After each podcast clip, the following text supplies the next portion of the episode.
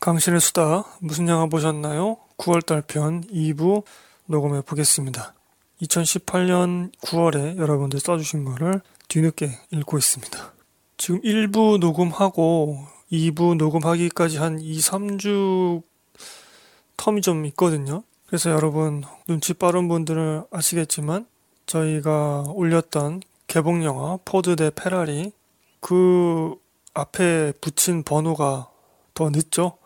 먼저 업데이트를 했는데도 녹음 순서가 뒤에 있기 때문에 이 무슨 영화 보셨나요 방송편보다 그 번호가 더 늦습니다. 녹음 순서대로 번호를 매기고 있거든요. 그래서 일부 녹음할 때만 하더라도 그 청취자 영 결산 어, 거기 참여해 달라고 제가 멘트를 녹음했었거든요. 편집할 때 이제 그 멘트를 삭제해야 되겠죠. 지금 녹음 시점에서 그 청취자 영화 결산 설문이 모두 마쳤습니다. 제 예상보다는 참여율이 아주 엉망은 아니었어요. 감사합니다. 제가 포드 대 페라리 편에서는 진짜 극악이라고 말씀드렸는데 그 이후에 몇몇 청취자분들께서 저를 불쌍히 여기셔서 네, 적극적으로 또 참여를 해주셨습니다. 감사드립니다.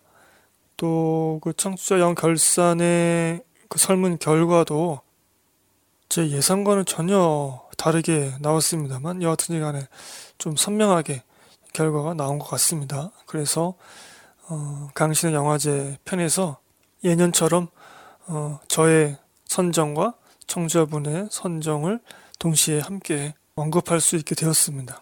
네, 감사합니다. 참여하는 것이 이렇게 어, 조그만 방송을 살리는 겁니다, 여러분. 네, 감사드리고요. 자, 본격적으로 여러분들이 써주신 영화 리뷰 읽어보도록 하겠습니다.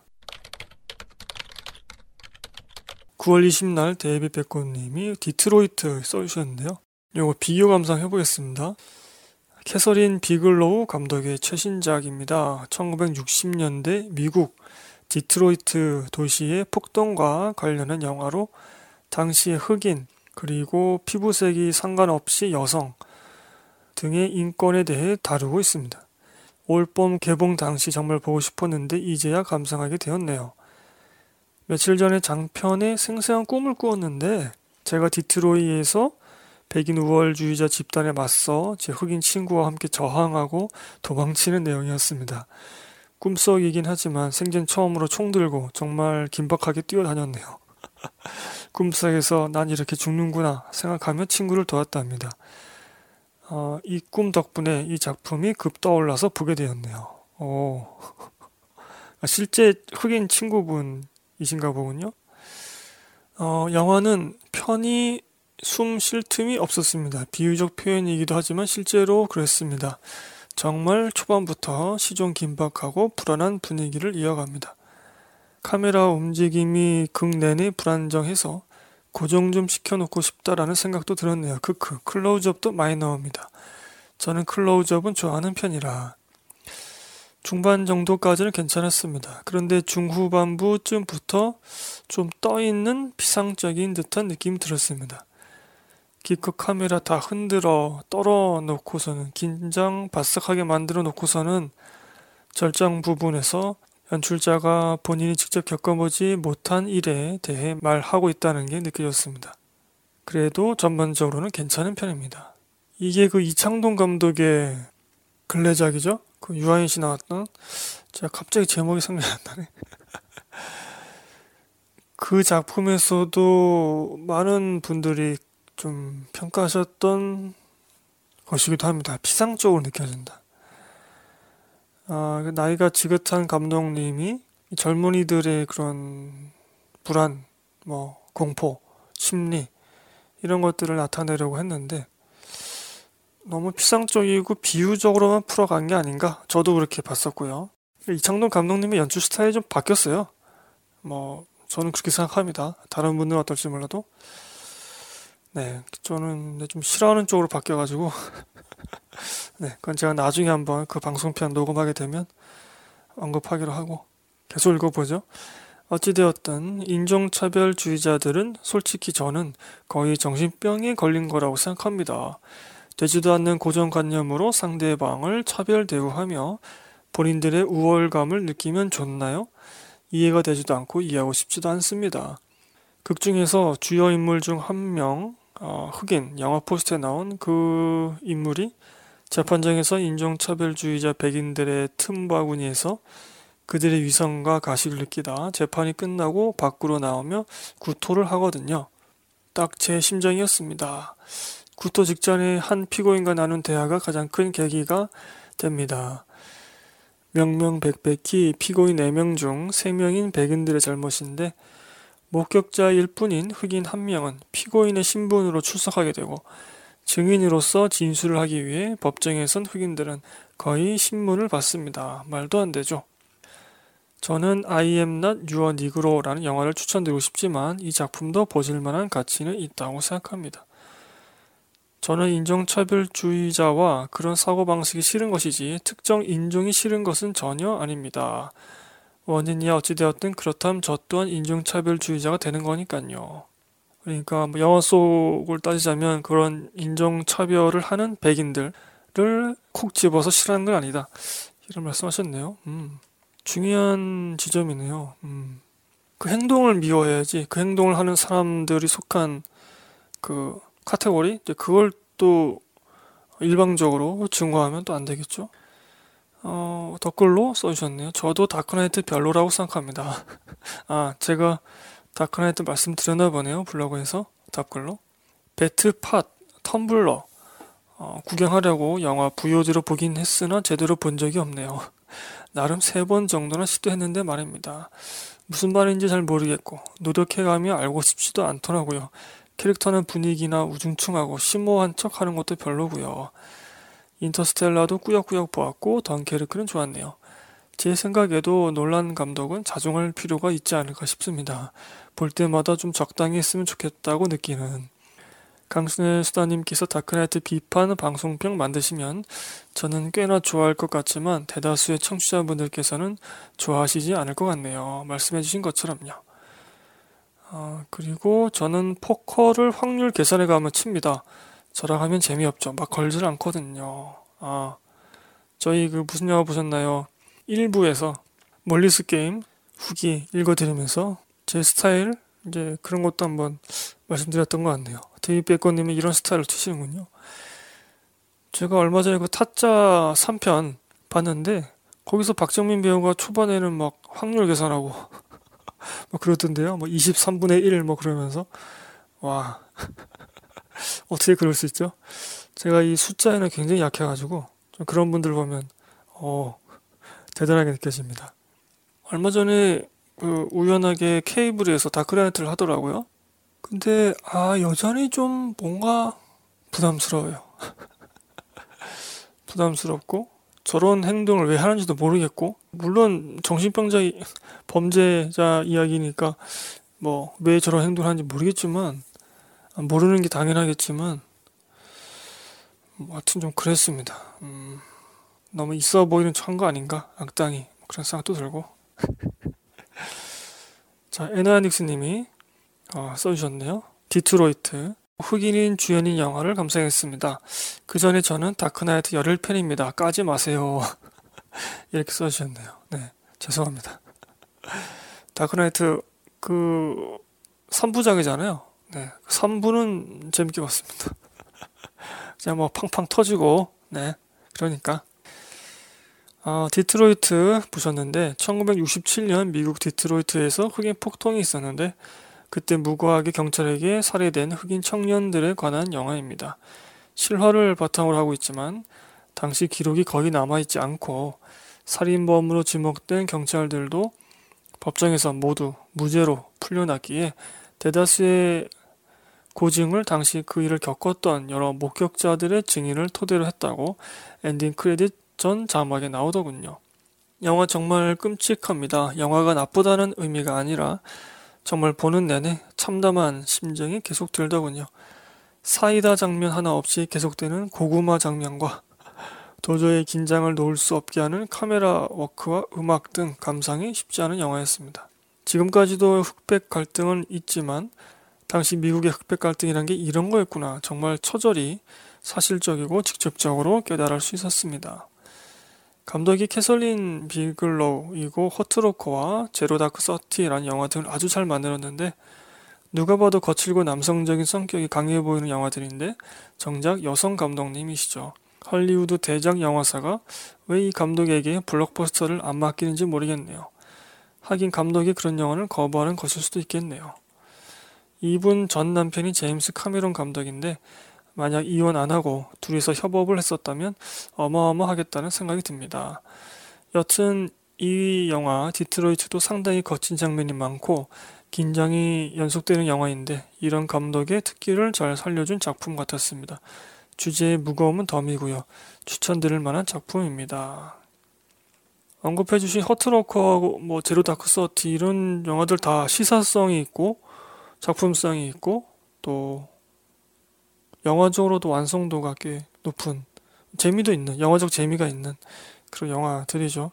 특히 허트로커 같은 경우는 아 제가 녹음하겠다고 몇 년 전부터 말씀드렸던 것 같은데 계속 못 하고 있네요. 음 그러네요. 이분 이 감독에게 요즘 그 마블의 여성 캐릭터 어, 단독 영화 뭐 이런 거 맡겼으면 어땠을까 싶기도 하네요. 자, 저도 썼네요. 디트로이트. 예상 외의 지점에서 좋았고 또 예상 외의 지점에서 실망했습니다. 흑인을 단순히 그저 피해자로만 그리지 않아서 좋았습니다. 대개 흑백 갈등 영화는 흑인은 선의 진영, 피해자로만 그려서 관객의 연민을 유도하죠. 이 영화에서는 두 개의 사건이 터지는데 모두 흑인이 먼저 도발을 하는 그런 장면이 나옵니다. 영화 첫 시작과 함께 나오는 사건에서는 흑인들이 과도할 정도로 폭력적인 군중으로 묘사되죠. 이건 피부색을 기준으로 쉽게 선악 판단을 먼저 내리지 않는다는 걸 뜻하겠죠. 역시 이 감독 특유의 균형감이라 생각되더군요. 네, 이 감독님이 좀 이런 걸 잘하시는 것 같아요. 그런데 아쉬운 점이 바로 연결되는데 실제 사건을 다루었기 때문에 이 사건들의 밑바탕이 되는 감정, 역사, 사람 등을 세세하게 설명하지 않습니다. 영화는 여러 인물을 다루면서 사건을 다각도로 묘사하려 노력하죠. 흑인 뿌락지, 흑인 경찰, 흑인 사설 경비원 등을 보여주는 유연한 태도도 좋았지만 역으로 흑인 민중들이 왜 분노했는지 과거 시제의 밑바탕을 보여주지 않습니다. 이거는 역사 사건을 다루는 영화들에서 흔히 저지르는 실수입니다. 이미 관객들이 인지하는 사건 주제이기 때문에 영화상에 별도로 설명, 해명하지 않는 거죠. 첫 번째 사건에서 왜 흑인 민중들이 저토록 폭력적으로 저항하는지 화면으로 설명해 주지 않습니다. 대비되는 예로서 한국 영화 1987에서 초반의 젊은 대학생의 죽음을 보여주면서 그 역사적 사건의 밑바탕도 직접 화면으로 보여주는 거죠. 그 영화상에서 음, 서사를 전개시킬 때 뭐 대사로 전개시킨 경우도 있고 아니면 화면으로 직접 그 서사가 막 사건이 일어나는 그런 것들을 보여주는 경우도 있고 아니면은 여백을 주물러서 관객이 짐작할 수 있게 하는 그런 경우도 있잖아요. 공백이 아니라 여백. 제가 공백과 여백의 차이를 계속 말씀드렸었죠. 뭐 등등등 있는데 근데 음, 가장 나쁜 거는 역사적 사건이라고 또 뭐 흔히 잘 아는 주제이기 때문에 그냥 퉁치고 넘어가는 겁니다. 적절하게 설명을 안 해주는 거죠. 우리가 뭐 미국의 그런 구체적인 사건을 뭐 어떻게 알겠어요? 우리 한국 사람들이. 그것도 67년도에 있었던 일을. 그래서, 음, 조금 그런 면에서 좀 아쉬운 거죠. 이게 역사적 사건을 다루는, 어, 영화들, 작품들에서 흔히 저지르는 실수예요. 반드시 그걸 설명을 해줘야 됩니다. 해명을 해줘야 돼요. 어떤 식으로든지 간에 제일 좋은 건 이제 장면으로 어, 설명해 주는 거죠. 그것이 뭐 시간 순으로 설명해 주든 아니면 회상 씬으로 삽입하든 물론 이제 이러한 연출을 좀 세련되지 못했다고 볼 수도 있죠. 어, 구구절절 다 설명하니까 그러네요. 계속 읽어보죠. 어, 여러 인물, 감정선, 이야기들이 응집되어 폭발하는 무언가가 없더군요. 갑자기 영화가 끝나는 느낌이 들어서 깜짝 놀랐습니다. 감독의 전작들에는 없던 아쉬움이었어요. 실제 사건을 왜곡하거나 가공의 인물을 넣는 무리수를 쓰지 않더라도 저는 이런 역사물, 그 현대 역사극이죠. 이런 역사물에서 충분히 자신만의 해석이나 목소리를 낼 수 있다고 보거든요. 한국 영화 남한 산성이 실제 역사를 되게 충실히 쫓아갔지만 우리는 그 영화가 무엇을 말하려고 했는지 마음으로 충분히 느낄 수 있었습니다. 격가지 아쉬움으로 흑인 사설 경비원이 법정을 나온 후 구토를 하는 장면은 저는 이해할 수가 없었습니다. 제가 본 버전에서 화면이 잘린 건지 아니면 이 사람이 흑인을 배신하고 백인을 돕는 법정 장면이 구체적으로 나온 적이 있었는지 아니면 아무것도 하지 않은 죄책감과 백인 경찰의 위선적 대세에 구토를 한 걸까? 저는 이 인물이 중요하다고 판단했는데 갑작스럽게 개연성 없는 감정과 행동을 보여주어서 많이 좀 의아했습니다. 전체 균형감이 어긋나게 이 백인들을 정죄하기 위한 영화상 장치와 도구 정도로만 쓰이는 느낌. 아까도 그 피상적이라는 그런 단어가 나왔었잖아요. 그러니까 피상적인 거는 뭘 또 어떻게 달리 설명할 수 있냐면 그 사건의 핵심을 제대로 찌르지 못하는 거예요. 그러니까 백인들의 음, 그 위선과 가식 이런 것들을 그 이전에 화면에 충분히 또 보여줬지만 이 영화가 거기서 더 나아가서 뭔가 좀 임팩트 있게 줄 수가 없었던 거죠. 그렇기 때문에 역으로 어, 그들을 맞서는 그들을 상대하는 이 흑인 사설 경비원에게 어떤 액션을 부여한 겁니다. 구토하는 방식으로 쟤네들은 이렇게 구토할 정도로 아주 뭐 썩은 애들이야 이 사회 썩었어 뭐 이런 식으로 감독의 전작들에 비해서 많이 아쉬웠고 어쩌면 감독은 역사 그대로를 구현하려 했는지도 모르겠다. 실제 그때 백인에 동조한 흑인들도 있었을 테고 영화에 나온 것처럼 백인의 악랄한 학대도 있었을 거고요. 뭐 우리도 민주화 운동할 때 그런 얘기들 많이 전해 듣잖아요. 뿌락지 대학교 학생회에서 아주 강성 운동권인데 알고 보니까 뿌락지였더라.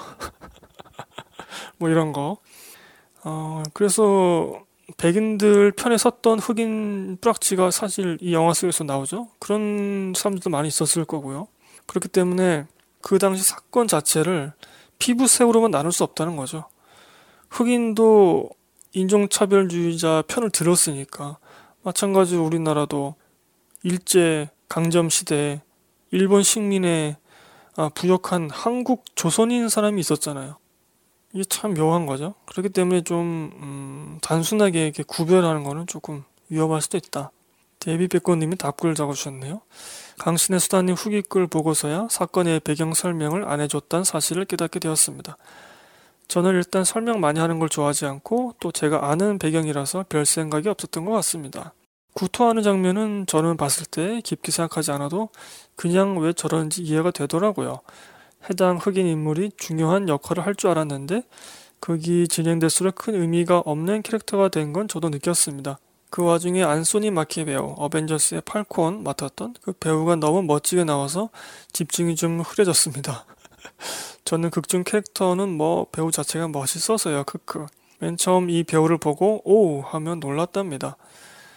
어, 캐서린 비글로우 감독의 영화는 이 작품을 빼고는 허트로커 개봉 당시 극장 심야 관람하다가 초반에 제레비 레너 등장하고 거의 바로 숙면을 취한 게 다인데 혹시 추천해 주실 만한 작품이 있을까요?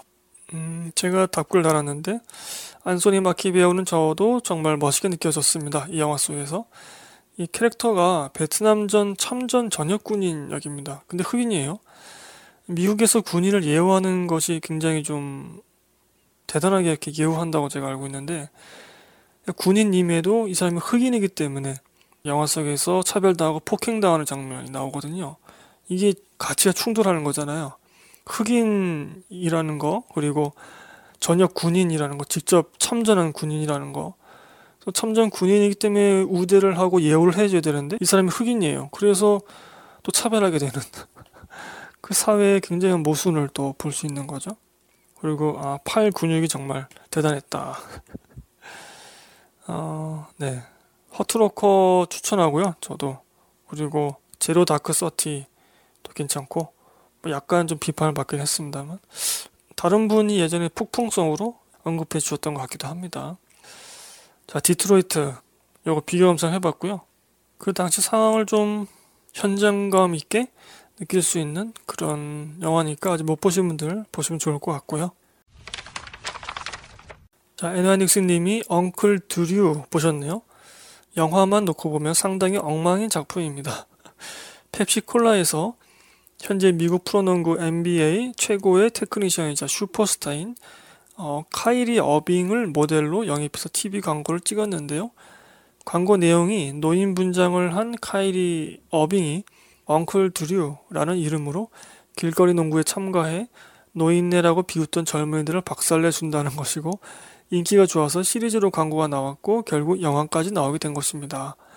그리고 영화에서는 같이 노인팀 멤버로 왕년의 NBA 슈퍼스타였던 샤킬 오닐, 크리스 웨버, 레지 밀러가 출연을 했습니다.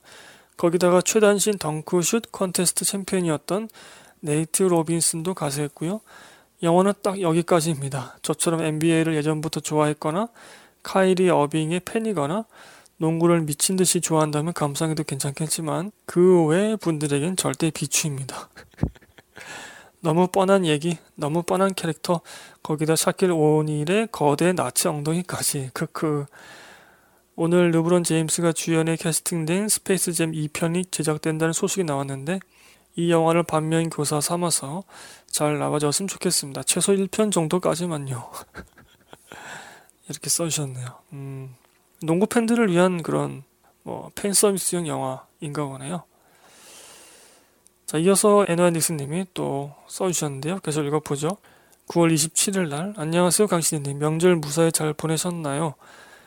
이번 명절 많이 바쁘셨는지 추석 연휴 동안 이 공간에 글이 하나도 없었네요. 네. 이때부터 이렇게 텅텅 비어갔군요. 소위 추석 대작들 중 하나도 땡기는 영화가 없어서 집에서 몇 편 감상했습니다. 한솔로, 스타워즈 스토리 재감상. 거의 유일하게 극장에서 한 번 감상한 스타워즈 영화였는데 집에서 감상하니 확실히 단점이 더 많이 보이더군요. 음, 에드와닉스님이 이 스타워즈 뭐 광팬이시죠? 그래서 N차 관람은 이제 기본으로 하시는 그런 분을 알고 있는데 요 영화는 음, 극장에서 한 번 봤다. 한 솔로 캐릭터를 가지고 겨우 이 정도 영화라니 한 솔로라는 중요 캐릭터를 그냥 날려버린 느낌입니다. 남자 배우도 제 감상하니 영 마음에 안 들고요. 얼마 전에 디즈니 사장이 스타워즈 영화를 너무 자주 제작하지 않겠다라고 했는데 저도 그 생각에 동의합니다. 몇 년에 한 편씩 나와도 상관없으니 제대로 만들어졌으면 좋겠습니다. 아, 헐리우드에서 제가 여러 번 말씀드렸던 것 같은데 어, 새로운 이야기가 좀 잘 안 보이죠? 계속 했던 영화들이 뭐 외전, 뭐 리부트, 리메이크 이런 식으로 아니면 뭐 실사화 이렇게 나오고 있습니다. 어, 아니 헐리우드에서조차 그러면 이거 어떻게 되는 겁니까? 장르는 비슷하더라도 그 이야기 자체가 다를 수는 있잖아요. 음, 근데 그런 게 좀 잘 안 나오고 있죠. 특히 시리즈 자체로는. 자, 아가씨도 보셨네요. 박찬욱 감독님의 그 아가씨 맞습니다. 완전 늑장 감상했네요. 영화 재밌었습니다. 확실히 박찬욱 감독의 역량이 탁월하긴 한 것 같습니다. 이 이야기를 이렇게 자기식으로 연출하다니요. 박 감독님의 영화는 어떤 이야기를 하든 그 고유의 색깔이 참 짙습니다. 물론 노골적인 성의 장면이 과도한 부분은 좀 거스르긴 했고 두 여주인공이 왜 저리 서로 죽고 못 살까 하는 부분에 대한 당위성이 부족해 아쉽긴 했습니다. 음, 그러네요. 왜 그랬을까? 그 사랑에 빠지는 장면이 나왔었나요? 어... 제가 이런 멜로, 로맨스 영화에서 중요한 거는 그러니까 사랑에 빠지는 순간을 포착해서 관객에게 직접 보여줘야 한다는 그런 말씀을 드렸었죠. 그렇지 않고 그냥 뭐 얼렁뚱땅 이렇게 가다 보니까 어 얘네 엄청나게 사랑하네 이렇게 돼버리면 안 되는 거죠. 그거야말로 이제 피상적인 러브 스토리죠. 어, 영화가 호불호 많이 갈렸던 걸로 아는데 이런 때깔 좋은 고급진 영화는 호불호를 떠나서 필감해야 한다고 봅니다. 그나저나 김태리 배우는 최애네요. 저는 정말 좋습니다 이 배우. 이렇게 써주셨네요. 음, 여기서 참 예쁘게 나왔던 것 같아요. 그리고 어, 킬링 군터 보셨는데 요거는 비교 감상 해보겠습니다. 킬링 군터 최고의 살인 청부 업자인 군터를 제거하기 위해서 다른 살인 청부 업자들이 뭉쳐서 군터와 싸움을 벌이는 그 과정을 다큐멘터리 형식으로 찍어낸 헐리우드 B급 액션 코미디 영화입니다. 영화의 만듦새는 물론 촬영 액션 연출 모두 평이하고 감상 안 해도 전혀 무방한 영화지만 군터 역할로 아놀드 형님이 출연한다는 이유만으로 감상했습니다. 의리 감상이라고나 할까요? 네, 의리가 있어야죠. 그래도 나름 멋지게 늙어가는 모습이 보기 좋더군요. 간만에 아놀드 형님표 코미디 연기도 볼 수 있었습니다. 이제 한물간 과거의 스타인지라 근래에는 이런 B급 영화에 주로 출연하지만 팬의 입장에서 그렇게 안타깝지만은 않네요. 뭐 다 순리인 거니까요. 그저 새로운 터미네이터 잘 나와서 과거의 영광을 한 번 더 재현해 주셨으면 할 뿐입니다. 저도 10월 26일 날 이거 봤는데요. 땡겨서 읽어보겠습니다. 지난달 에너이닉스님이 써주신 댓글 읽고 기억하고 있었습니다. 어, 무료 서비스 해주길래 봤습니다. 흥미로운 B급 영화네요. 최고 킬러 군터 아놀드 형님 이 군터를 죽이기 위해서 팀이 모이고 이들이 군터를 죽였다는 걸 기록하기 위해서 다큐 팀이 붙습니다. 결말에서 이 기록물이 경찰에 발견되고요. 이 다큐 팀의 촬영 영상을 우리 관객이 보는 거죠. 이른바 found footage 영화, 페이크 다큐 영화입니다. 영화가 의도하지는 않은 것 같습니다만 저는 이 영화가 found footage 혹은 페이크 다큐 영화를 비꼬는 것 같기도 합니다. 그러니까 이게 어, 극화된 게 아니라 정말 다큐 실제로 현실에서 일어나는 것처럼 연출한 극 영화죠. 예, 좀 설명이 좀 어렵네요. 최대한 사실성을 갖추는 그런 영화인 거죠. 그런 장르인 거죠. 실제 이런 장르에서 중요한 것은 극중 인물이 촬영하는 계기 그리고 두 번째는 자기성 제거라고 생각합니다. 이게 납득되지 않으면 저는 몰입되지 않더군요. 왜 저 인물이 카메라를 들고 찍을까? 사건 사고가 터지는데도 왜 카메라를 버리지 않을까? 근래작인 클로버 필드도 이런 장르인데 파티였나 뭐 송별회였나? 그걸 기록하려고 카메라를 들었고 자신들이 살아 있었음을 남기기 위해서 카메라를 버리지 않습니다. 비슷한 장르의 영화 크로니클에서는 초능력을 증명하려고 카메라를 들었고 외로움과 우정 때문에 카메라를 놓지 않죠. 그럼에도 인위적인 느낌이 있다는 걸 부정할 수는 없죠. 음, 요즘 같은 이제 뭐 브이로그라고 그러잖아요. 유튜브 시대에 자신의 일상을 그냥 기록하는 거죠. 그리고 뭐 라이브 방송도 요즘 하니까 뭐 일상을 라이브 방송으로 하니까 어떻게 보면 좀 더 이런 장르에 맞는 시대로 가고 있다. 그렇게 본다면 이러한 작위성, 인위적인 느낌도 좀 관객 스스로 잠재운 채 볼 수 있지 않을까 싶기도 하네요. 어, 킬링 군터는 코미디 같은 이유로 다큐팀이 하나 더 늘어나고 협박 때문에 다큐팀이 계속 찍고 어처구니 없는 개연성으로 시공간이 바뀌는 모습들을 보여줍니다. 이건 이런 장르에선 금기시되는 것들입니다. 왜냐하면 이런 장르의 목적은 사실감의 극대이기 때문이죠. 이 자체가 영화가 아닌 실제 상황이라는 설정으로 먹고 들어가는 영화인데 킬링 군터는 이 설정을 스스로 무너뜨리면서 나름의 쾌감을 선사하더군요. 이게 B급 영화이기 때문에 이게 가능했을 수도 있어요. 이런 장르 자체가 좀 B급 느낌 나긴 합니다만 아, 킬링 군터는 더 B급이기 때문에 이렇게 스스로의 장르성을 무너뜨린다. 덧붙여 아놀드 형님의 허허대며 호탕하게 웃는 코미디 연기 참 좋더군요. 리듬도 좋고요. 역시 이 형님은 이런 코미디에도 참 잘 어울립니다. 네, 킬링 군터였고요. 어, 좀 가볍게 아놀드 형님 좋아하신다면 그냥 가볍게 보실 수 있는 영화이고 혹시 조금 더 깊게 보신다면 제가 언급해드렸던 그런 장르성을 파괴시키는 그런 것들도 좀 재미있게 보실 수 있을 것 같습니다. 자, 9월달 후행작이죠. 안시성. 이거 비교 감상 해보겠습니다. 제 글을 먼저 읽어보죠. 9월 28일 날 썼네요. 어지러워 죽는 줄 알았습니다. 액션씬이 꽤 많은데 카메라를 엄청 흔들어 댑니다. 영화 삼백이나 맨 오브 스틸 등 잭 스나이더 감독 스타일의 고속 촬영 액션씬도 보이더군요. 나름 신경 많이 쓴 거죠. 줌인, 줌아웃을 역동적으로 하면서 마치 게임 같은 느낌도 주고요. 근데 쾌감이 전혀 느껴지질 않더군요. 여러모로 짧게는 5년 전, 길게는 10년 전 스타일로 범벅된 영화입니다. 애나닉스님이 답글로 한숨을 쉬시면서 오늘 안시성 예매했는데 강시애님 글 읽고 취소를 해야 하나 고민입니다. 요새 정말 제 기준으로 극장에서 볼 만한 영화가 없긴 하네요. 제가 한국 드라마는 예전 피아노 이후로 본 적이 없는데 제가 가장 좋아하는 가수인 신승호님께서 미스터 선샤인 주제가 중 하나를 불러서 그 뮤직비디오에서 김태리 배우를 보긴 했습니다. 영화나 많이 찍어줬으면 좋겠습니다. 네, 이렇게 써주셨네요.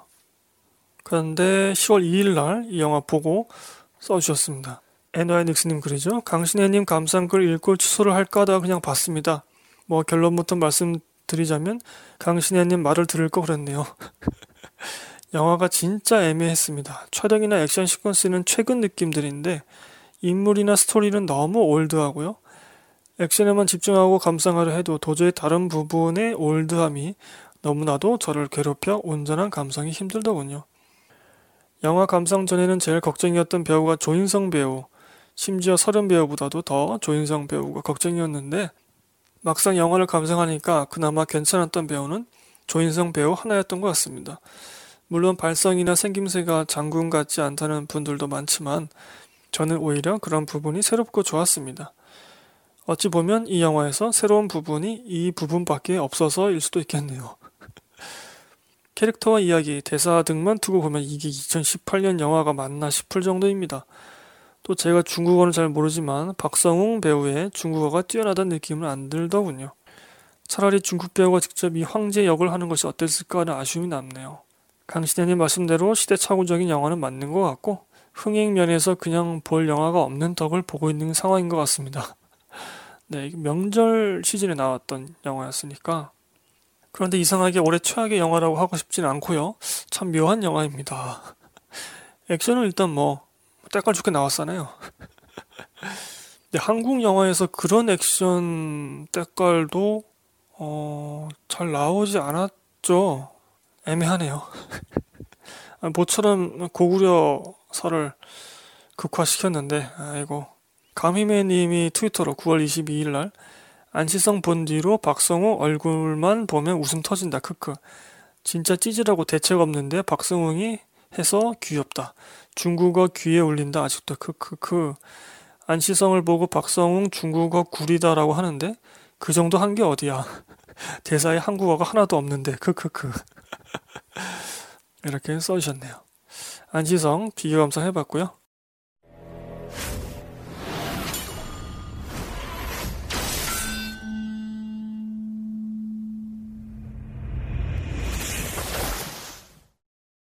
명당 요거 비교 감상 해보겠습니다. 수지님이 9월 28일 날 강시대님이 못 보셔서 아쉽네요. 전 안시성과 명당 중에서 선택하려 했으나 지인이 출연한 영화인 관계로 명당이 우선 순위가 높았습니다.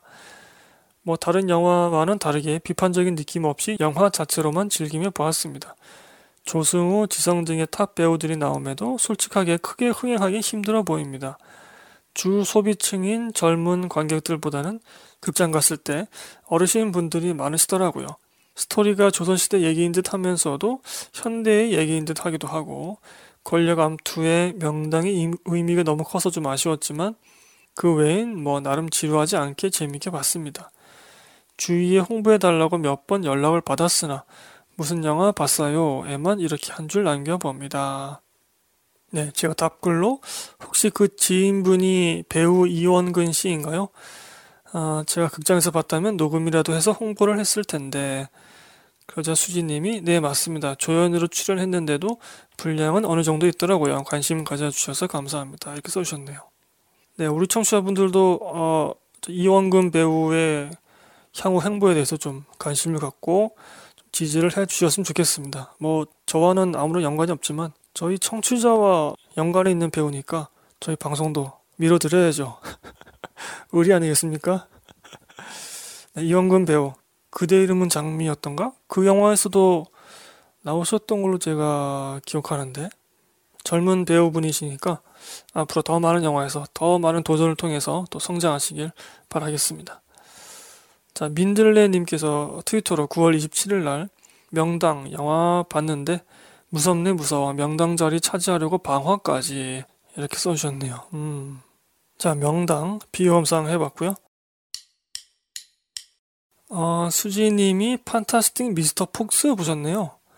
CGV 아트하우스에서 웨스 앤더슨 특별전이 열리고 있다는 얘기를 듣고 한번 가봐야지 했습니다.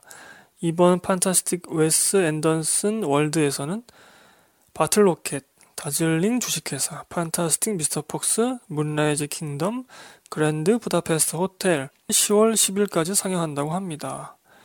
저도 서울에 살았으면 이거 봤을 텐데 아쉽네요.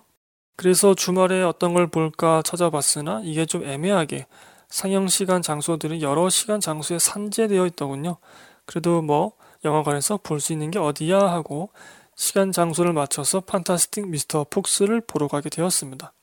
문라이즈 킹덤, 그랜드 부다페스트 호텔, 개들의 섬을 보고 반한 감독인데 이 영화 판타스틱 미스터 폭스도 역시 동화적 상상력을 통한 재밌는 시나리오, 가로로 흐르는 화면 구성, 좌우 대칭 등 웨스 앤더슨 특징들을 보는 맛이 있더군요. 거의 10년 된 영화임에도 불구하고요. 오, 10년 됐군요. 다만 대사가 너무 많게 느껴져서인지 일일이 자막 보며 화면을 쫓아가는 게 좀 어지러웠네요.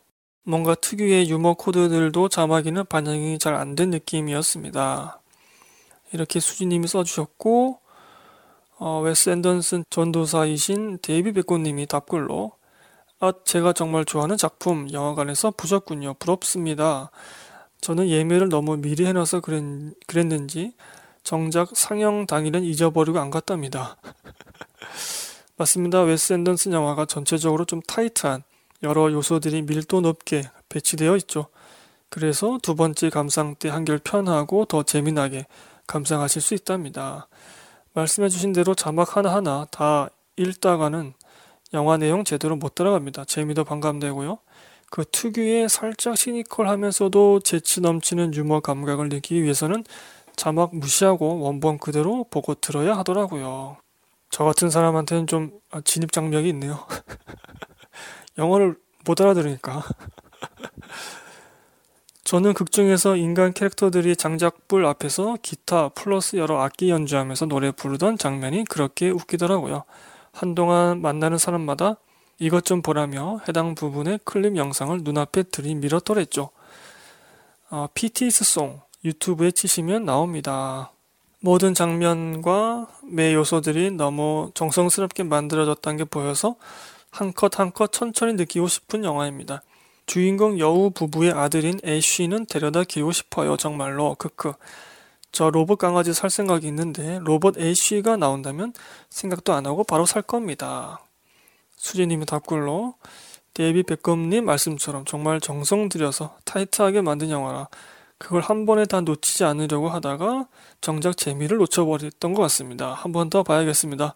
제 감상에 도움 주셔서 감사합니다. 이렇게 써주셨네요. 이 감독님만의 뭔가 독특한 느낌이 있죠. 네, 뭔가 독특한 느낌이 있습니다. 뭐 이런 연출에 대해서 지금 앞서 어, 두 분께서 설명해 주셨는데 그런 것들 총합해서 그냥 직관적으로 느끼는 그 느낌이 뭔가 독특합니다. 수지님이 보신 판타스틱 미스터 폭스였고요. 순길 오빠님의 글 읽어보겠습니다. 어, 10월 21일에 써주셨는데 왜 이걸 제가 지금 가져왔을까요? 뭔가 이상한데? 아, 죄 많은 소녀? 오랜만에 글 남기네요. 영화 몇 편 봤는데 시간이 없어서 글 남길 틈이 없었습니다. 9월 16일에 봤는데 이제 생각해 보려니 약간 흐릿하네요. 아, 9월 16일에 보셔서 9월달 페이지에 남겨주셨나 보군요. 음악이나 영상이 인상 깊었습니다. 주연을 맡은 전여빈 배우 연기는 극찬을 매우 좋았습니다. 영화 중간중간 나오는 배우의 표정들이 한 달이 지난 지금도 생생히 기억이 남습니다. 어, 개인적으로 이 영화 조금 어렵다고 생각이 드는데, 음, 이 영화 연기, 앞서 말씀해 주셨던 전여빈 배우의 연기에 대해서 아주 뭐 좋은 평가들 많이 있었죠. 얼마 전에 그 천우희 배우하고 JTBC에서 멜로가 체질이라는 드라마 또 하셨는데 드라마에서도 참 안정적인 그런 연기를 보여주셨던 것 같습니다. 그리고 채실 비치에서 라는 영화도 보셨네요. 제가 올해 최고의 영화로 생각하는 레이디 버드에서 주연을 맡은 시얼샤 로넌이 주연을 맡은 영화라서 보게 되었습니다. 당연히 주연 남녀 배우 연기도 마음에 들었고 배경도 마음에 들지만 영화 자체가 애매한 포지션인 듯 하네요. 특히 결말부에 가서는 앞에서 끌어왔던 이야기를 너무 평이하게 끝내버린 게 아닌가 싶습니다. 이 장면에서 이렇게 찍었으면 어땠을까 하는 아쉬움이 먼저 드는 영화였습니다. 아무래도 영화 본 뒤에 한 달이 지나서 적으려다 보니 그때 당시 느꼈던 감정이 제대로 떠올려지지 않네요. 이렇게 써주셨네요. 음, 그래도 뭐 충분히 어, 감사 후기 써주신 것 같습니다. 감사드리고요. 음, 시얼샤 로넌이 나온 영화를 제가 얼마 전에 봤습니다. 아, 뭐였나요? 제목이 또 메리 퀸 오브 스코틀랜드였던가? 오, 그 영화에서 정말 예쁘게 나오더라고요. 그리고 이제 트위터 쪽으로 가보겠습니다. 이제 슬슬 마무리이네요. 어, 곰띠님이 남겨주신 트위터 글을 연이어서 읽어보겠습니다. 어, 곰띠님 요즘에 트위터 쪽으로 소식이 좀 없으신데 건강하신지 궁금하네요.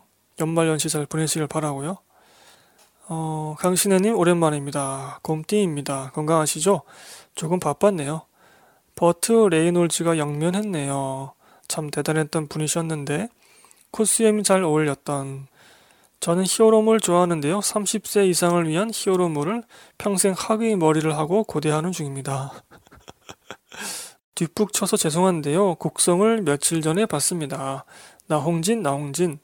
제가 20년 전쯤에 김성수님의 비트를 보고 정우성이고 뭐고 간에 한국 영화도 이제 봐야겠구나 했는데요. 곡성 한국 영화가 어떻게 이게 가능하죠?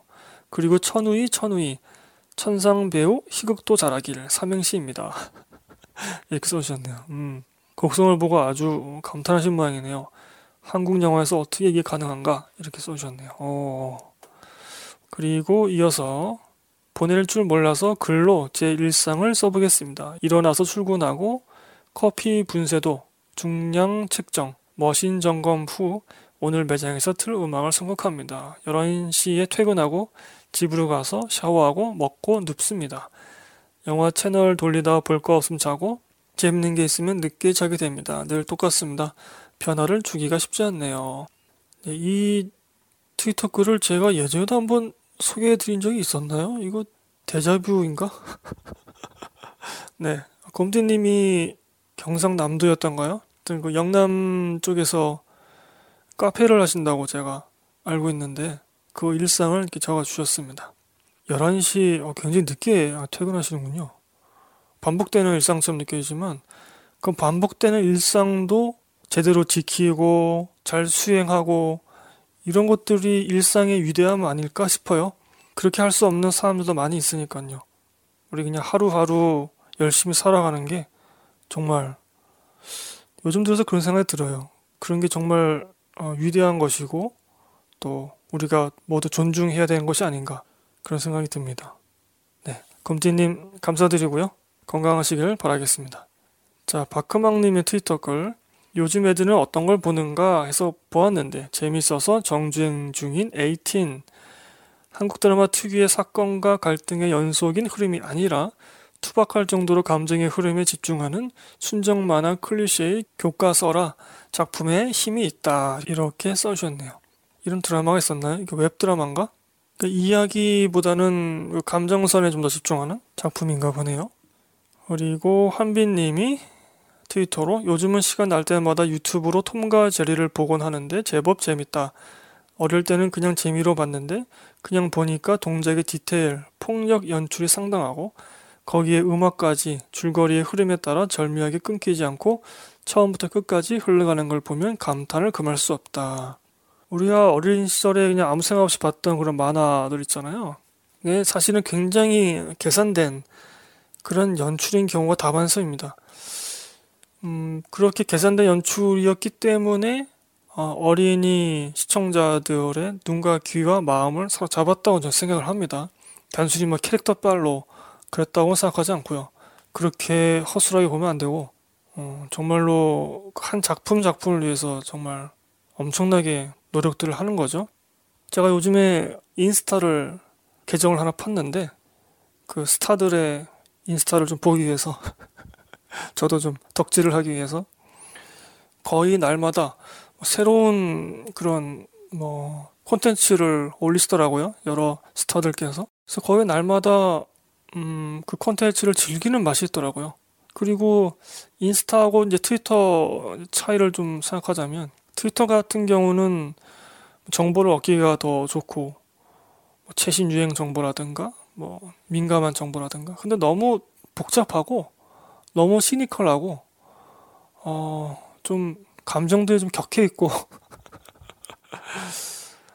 막 비아냥대고 뭐 이런 것들이 좀 많아서 트위터를 보면서 더 기분이 안 좋아지고 아, 스트레스 받고 그렇기도 하는데 인스타 같은 경우는 물론 스타들의 계정을 덕질하기 때문인지도 모르겠습니다만 이렇게 보고 있으면 일종의 환타지의 세계에 들어가는 듯한 계속 즐거운 느낌만 받게 되니까 날마다 그 콘텐츠들을 보는 맛이 있는 것 같습니다. 어, 그리고 제가 1부에서 말씀드렸었나? 유튜버 중에서도 거의 뭐 하루에 한 개 정도로 콘텐츠를 올리는 정말 부지런한 그런 유튜버들도 계시거든요. 정말 대단한 거죠. 정말 쉬운 게 아닌데 특히 이제 동영상 같은 경우는 음, 촬영도 되게 힘들고 편집도 꽤 힘들잖아요. 거기다가 뭐 음악도 집어넣어야 되고 자막도 집어넣어야 되고 여러 가지 효과도 집어넣어야 되니까 굉장히 힘들죠. 그거를 자체적으로 소화한다면. 요즘에는 이제 업체에다 맡기기도 하고 자신만의 팀을 꾸리기도 하지만. 여튼지간에 그렇게 이제 날마다 올리시는 분들 인스타에도 날마다 그런 컨텐츠들이 올라오고 그런 것들을 제가 즐기면서 느끼는 거는 뭔가 그런 서비스를 제공하는 사람들을 제작자들은 좀 이러한 좀 마인드가 필요하지 않나. 저를 포함해서 그런 생각이 들면서 좀 반성을 하게 됐습니다. 저희가 예전에는 이제 일주일에 한 편씩 꼭 올렸었잖아요. 두 편도 올릴 때도 있었고 그랬는데 요즘은 많이 좀 게을러진 것 같습니다. 3,000%로 빠졌네요. 네, 이제 마지막 글 읽고 무슨 영화 보셨나요? 9월달 편 2부도 마치겠습니다. 어, 샘바지님께서 10월 22일 날 써주신 건데 제가 또 땡겨와서 읽게 되네요. 한 10년 안 보던 드라마를 이제 푹 POQ죠.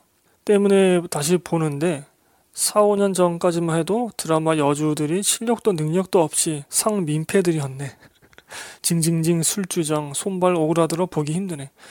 저 때만 해도 독립적인 여자 주인공은 삼순이나 영희뿐이었나 보다. 거기다 자연스럽지 못한 PPL 이렇게 써주셨네요. 음 그렇군요. 정말 이 시대가 바뀌면서 여성 캐릭터, 여성 주인공들 설정이나 뭐 묘사, 연출 이런 것들도 좀 많이 바뀐 것 같네요. 여기까지 하겠습니다. 무슨 영화 보셨나요? 9월달 편 마치고요. 어, 다시 한번 청취자 영화 결산에 참여해주신 청취자분들 감사드립니다.